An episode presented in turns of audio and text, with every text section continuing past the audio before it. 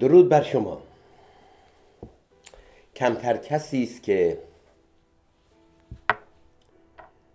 در زمینه ادبیات ایرانی دستی داشته باشه یا علاقمند باشه و غزل سرای بزرگ معاصر ما محمد حسین شهریاری تبریزی رو نشناسه. شهریار در کنار شعرهای کلاسیک و زیبا و ماندگارش شعرهای زیبایی دیگری هم داره که اتفاقا به عنوان موج نو یا شعر نو یا شعر امروز هم به حساب میاد و به عنوان شاهکارهای شعر معاصر. می‌گویند شهریار در جوانی عاشق دختر زیبایی بود. اما حالا به هر دلیلی خانواده دختر موافقت نکردند و شهریار در این فراغ سالهای سال زندگی کرد. تا اینکه در آخرین روزهای عمر آن دختر که شنید شهریار در بیمارستان است و حالش خوب نیست پا شد به دیدارش اومد میگن شهریار این شعر رو به همین دلیل سروده. میشنویم.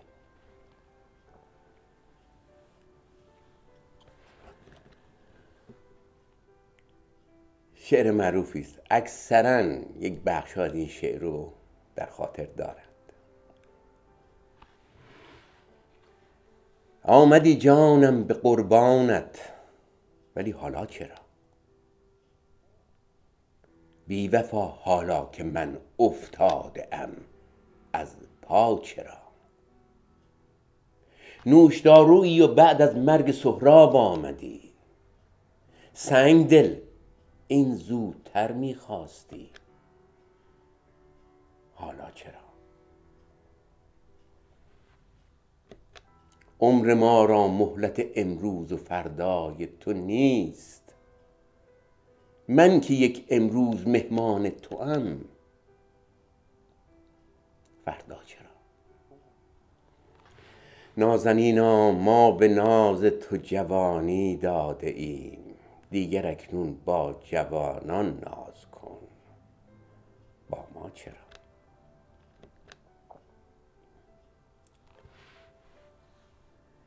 که با این عمرهای کوته و وه که با این عمرهای کوته و بی اعتبار این همه غافل شدن از چون منی شیدا چرا؟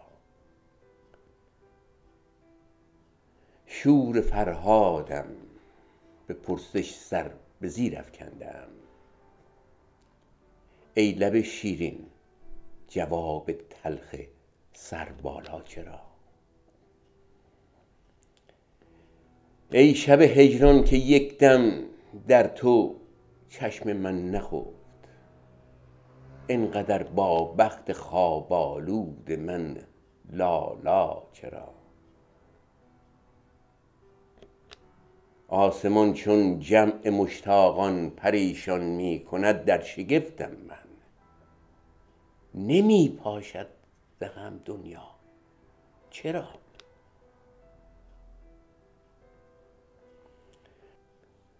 در خزان هجر گل ای بلبل طبع حزین. خامشی شرط وفاداری بود. غوغا چرا؟ شهریارا بی حبیب خود نمی کردی سفر. زین سفر راه قیامت می رود.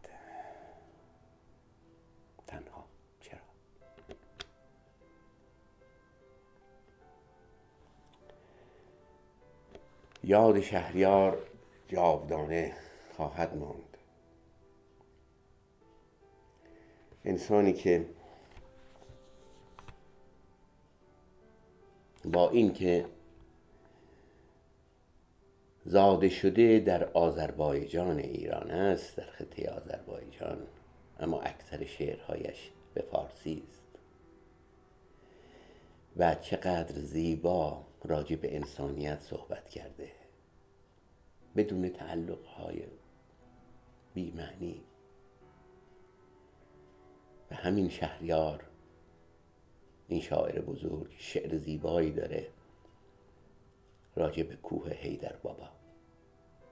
کمتر آذری است که اون شعر رو بخوانه و تحت تاثیر قرار نگیره.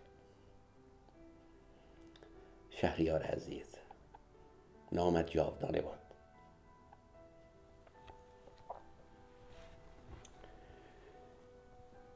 میگن قاضی از قاتل اندر سادات می‌پرسه چرا او رو کشتی؟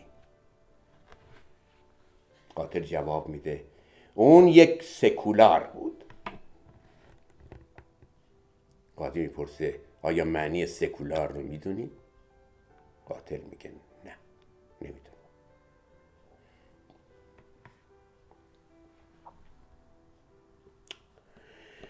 در ترور نافرجام نجیب محفوظ برنده جایزه نوبل و نویسنده مصری قاضی از تروریست می‌پرسه چرا می‌خواستی نجیب را با خنجر بکشی تروریست جواب میده به دلیل نوشته های آن خصوصا کتاب بچه های کوی ما قاضی میگه کتاب رو خوندی؟ تروریست میگه نه نخوندم.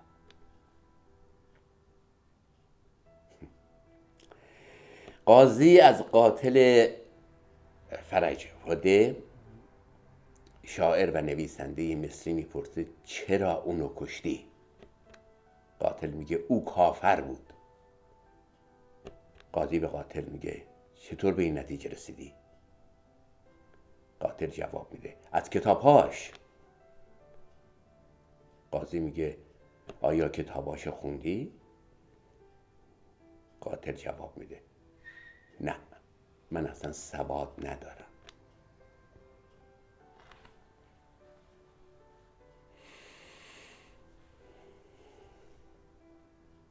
به نظرتون این مسائل آشنا نیست؟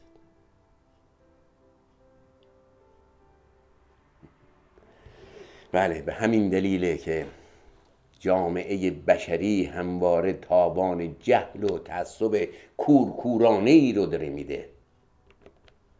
تعصباتی که هیچ سودی برای بشریت ندارند.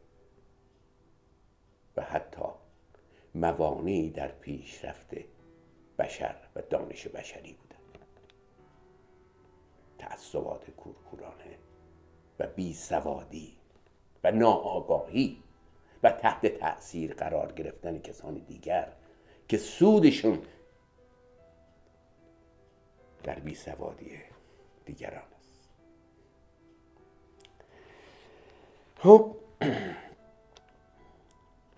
داریوش داریوش بزرگ وسیعت نامه باقی مانده که به فرزندش خشایار شاه نوشته. در این وسیعت نامه داریوش میگه هرگز دوستان و ندیمان خود را به کارهای مملکتی نگمار و برای آنها همان مزیت دوست بودن با تو کافی است. چون اگر دوستان و ندیمان خود را به کارهای مملکتی بگماری و آنان به مردم ظلم کنند و استفاده نامشروع نمایند نخواهی توانست آنها را به مجادات برسانی چون با تو دوست هستند و تو ناچاری که رعایت دوستی بنمایی.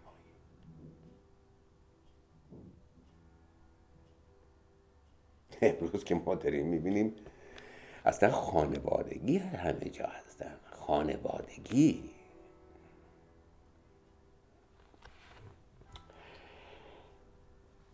میگن اولین بیمارستان در تاریخ معاصر ایران زمان ناصر الدین شاه به وقوع پیوست. ناصر الدین شاه پس از بازگشت از سفر فرنگ به تهران تصمیم گرفت تا بیمارستانی در تهران دایر کند. او با نازم الاطبا پزشک مخصوص خود گفتگو کرد و او را مأمور تأسیس این بیمارستان در تهران کرد. این بیمارستان تا سالها با نام مریضخانه دولتی نامیده می‌شد. پس از اون که این بیمارستان شروع به فعالیت کرد نازم الاطبا به ناصر شاه پیشنهاد کرد که در این بیمارستان پزشکانی تربیت کنیم که ایرانی باشند و معالجات مردم ایران به دست پزشکان ایرانی انجام بپذیره. تدریس این رشته را هم پس از اون با, با موافقت ناصر شاه در مدرسه دارالفنون دارالفنون آغاز کردند و هر سال تعدادی دانشجو به منظور فراگیری دانش پزشکی وارد این مدرسه می شدند و بر اساس تعالیم نازم الاطبا به فراگیری این دانش می پرداختند. این عده همزمان در مریضخانه دولتی و تحت نظر پزشکان غربی به کارآموزی پرداخته و توانستند اولین نسل از پزشکان تربیت شده دارالفنون شوند. پس از این بیمارستان چند بیمارستان دیگر نیز در تهران دایر شد. می تواند بیمارستان نظامی تهران نام بود که مؤسس آن شاهزاده علی قلی میرزا بود. مریضخانه دولتی که همون ابتدای اولین بیمارستان ایران بود پس از چندی و در سال 1319 به پاس زحمات پدر طب ایران به بیمارستان سینا تغییر نام داد بله.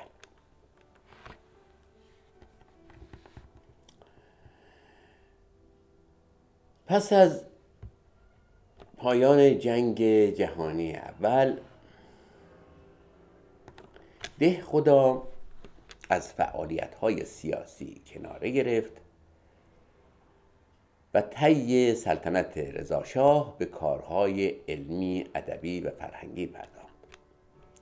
مدتی ریاست دفتر کابینه دفتر کابینه وزارت معارف یعنی وزارت فرهنگ بعدی رو و سپس به عهده داشت و سپس ریاست تفتیش وزارت عدلیه. بررسی مسائل قضایی رو در وزارت دادگستری به عهده گرفت. در سال 1306 مدرسه سیاسی به مدرسه عالی حقوق و علوم سیاسی تغییر نام داد و ریاست آن را علی اکبر ده خدا به عهده گرفت. در سال 1314 به عضویت فرهنگستان ایران انتخاب شد. از زمان تأسیس دانشگاه تهران در سال 1313 ریاست دانشگاه حقوق و علوم سیاسی را تا سال 1320 به عهده داشت. در این سال از خدمات دولتی بازنشسته شد و یک سره به کار لغتنامه پرداخت. لغتنامه ای که بهترین و بزرگترین لغتنامه زبان فارسی است.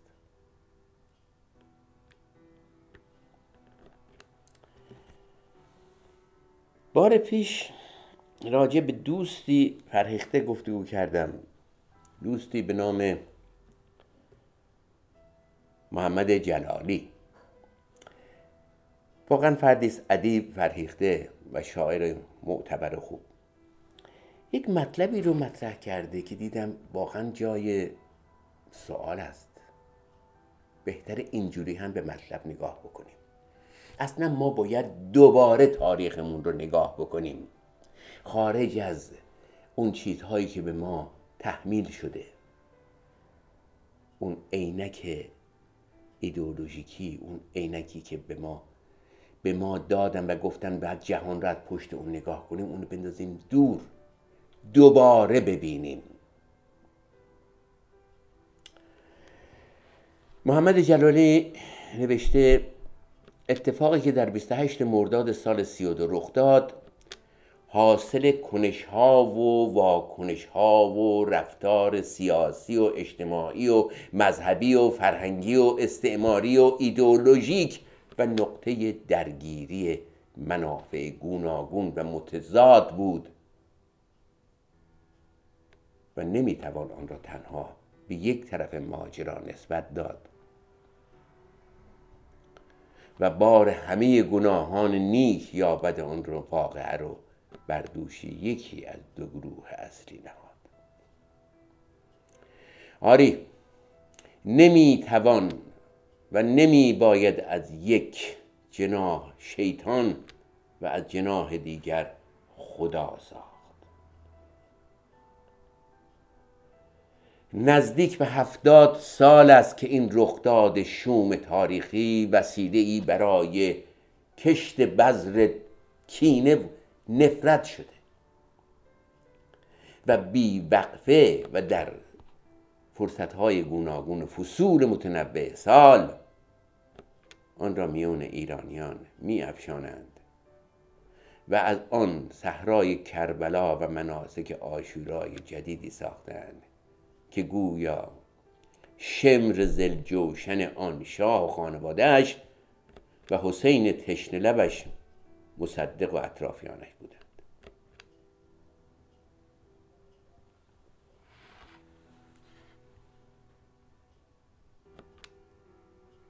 بله. بله. محمد جلالی ادامه میده.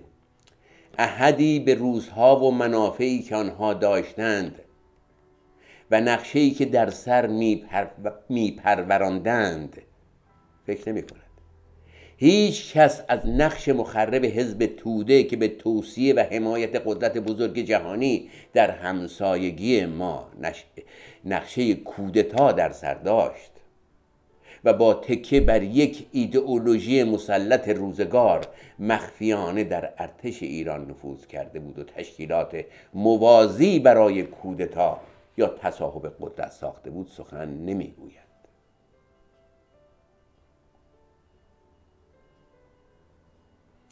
هیچ کس از ملاهای جنایتکاری که از آمریکا و انگلیس پول می گرفتند و یار دارا بودند و دل با سکندر داشتند نگفته ای اصلا سخنی به میان نمی آورند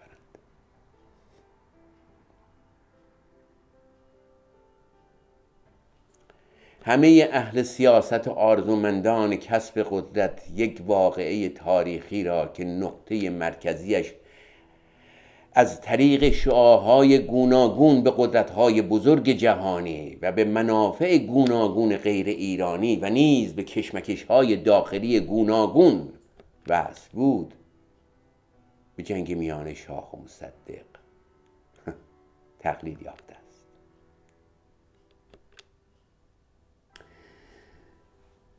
آیا می‌دونید چرا پشت سر مسافر آب میریزند؟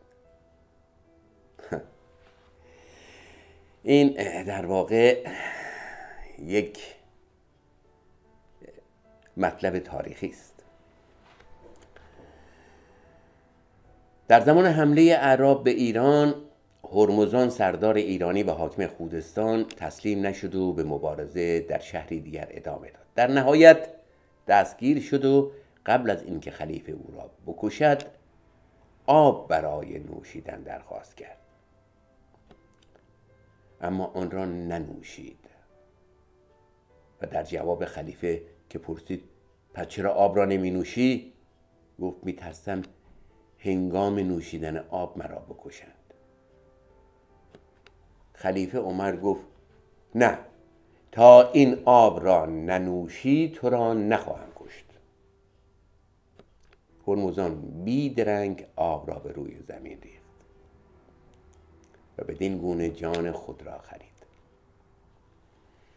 می‌گویند خلیفه عمر بعد از دیدن این صحنه گفت به راستی که بخت از ایرانیان برگشته وگرنه غلبه ما بر این ملت با عقل میسر نبود.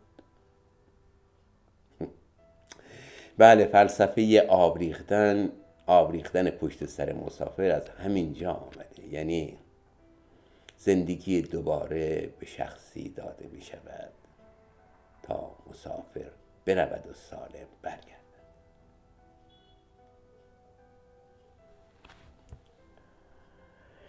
خب ببخشید. فرخی یزدی رو هم اهل فرهنگ خوب می‌شناسند احمد کسروی را نیز همچنین. احمد کسروی یک محقق بزرگ به ویژه در تاریخ روسیه تاریخ مشروطیت ایران. کسروی درباره مرگ مشکوک فرخی یزدی این چنین میگه. می‌گوید فرخی یزدی به علت مبتلا شدن به بیماری نفریت و مالاریا درگذشت و پزشکان نیز مرگ او را طبیعی و عادی دانستند.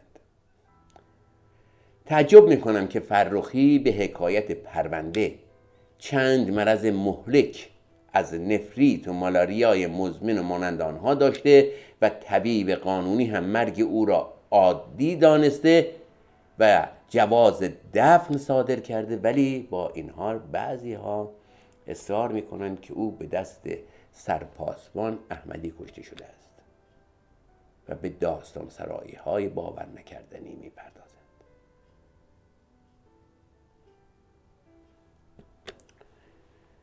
این نظر احمد کسروی است.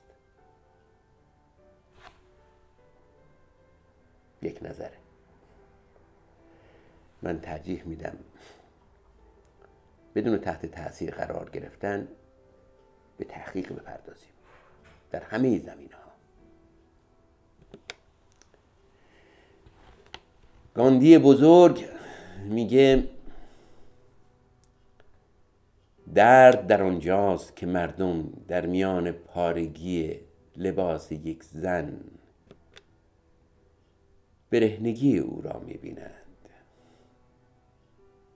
نه فقرش را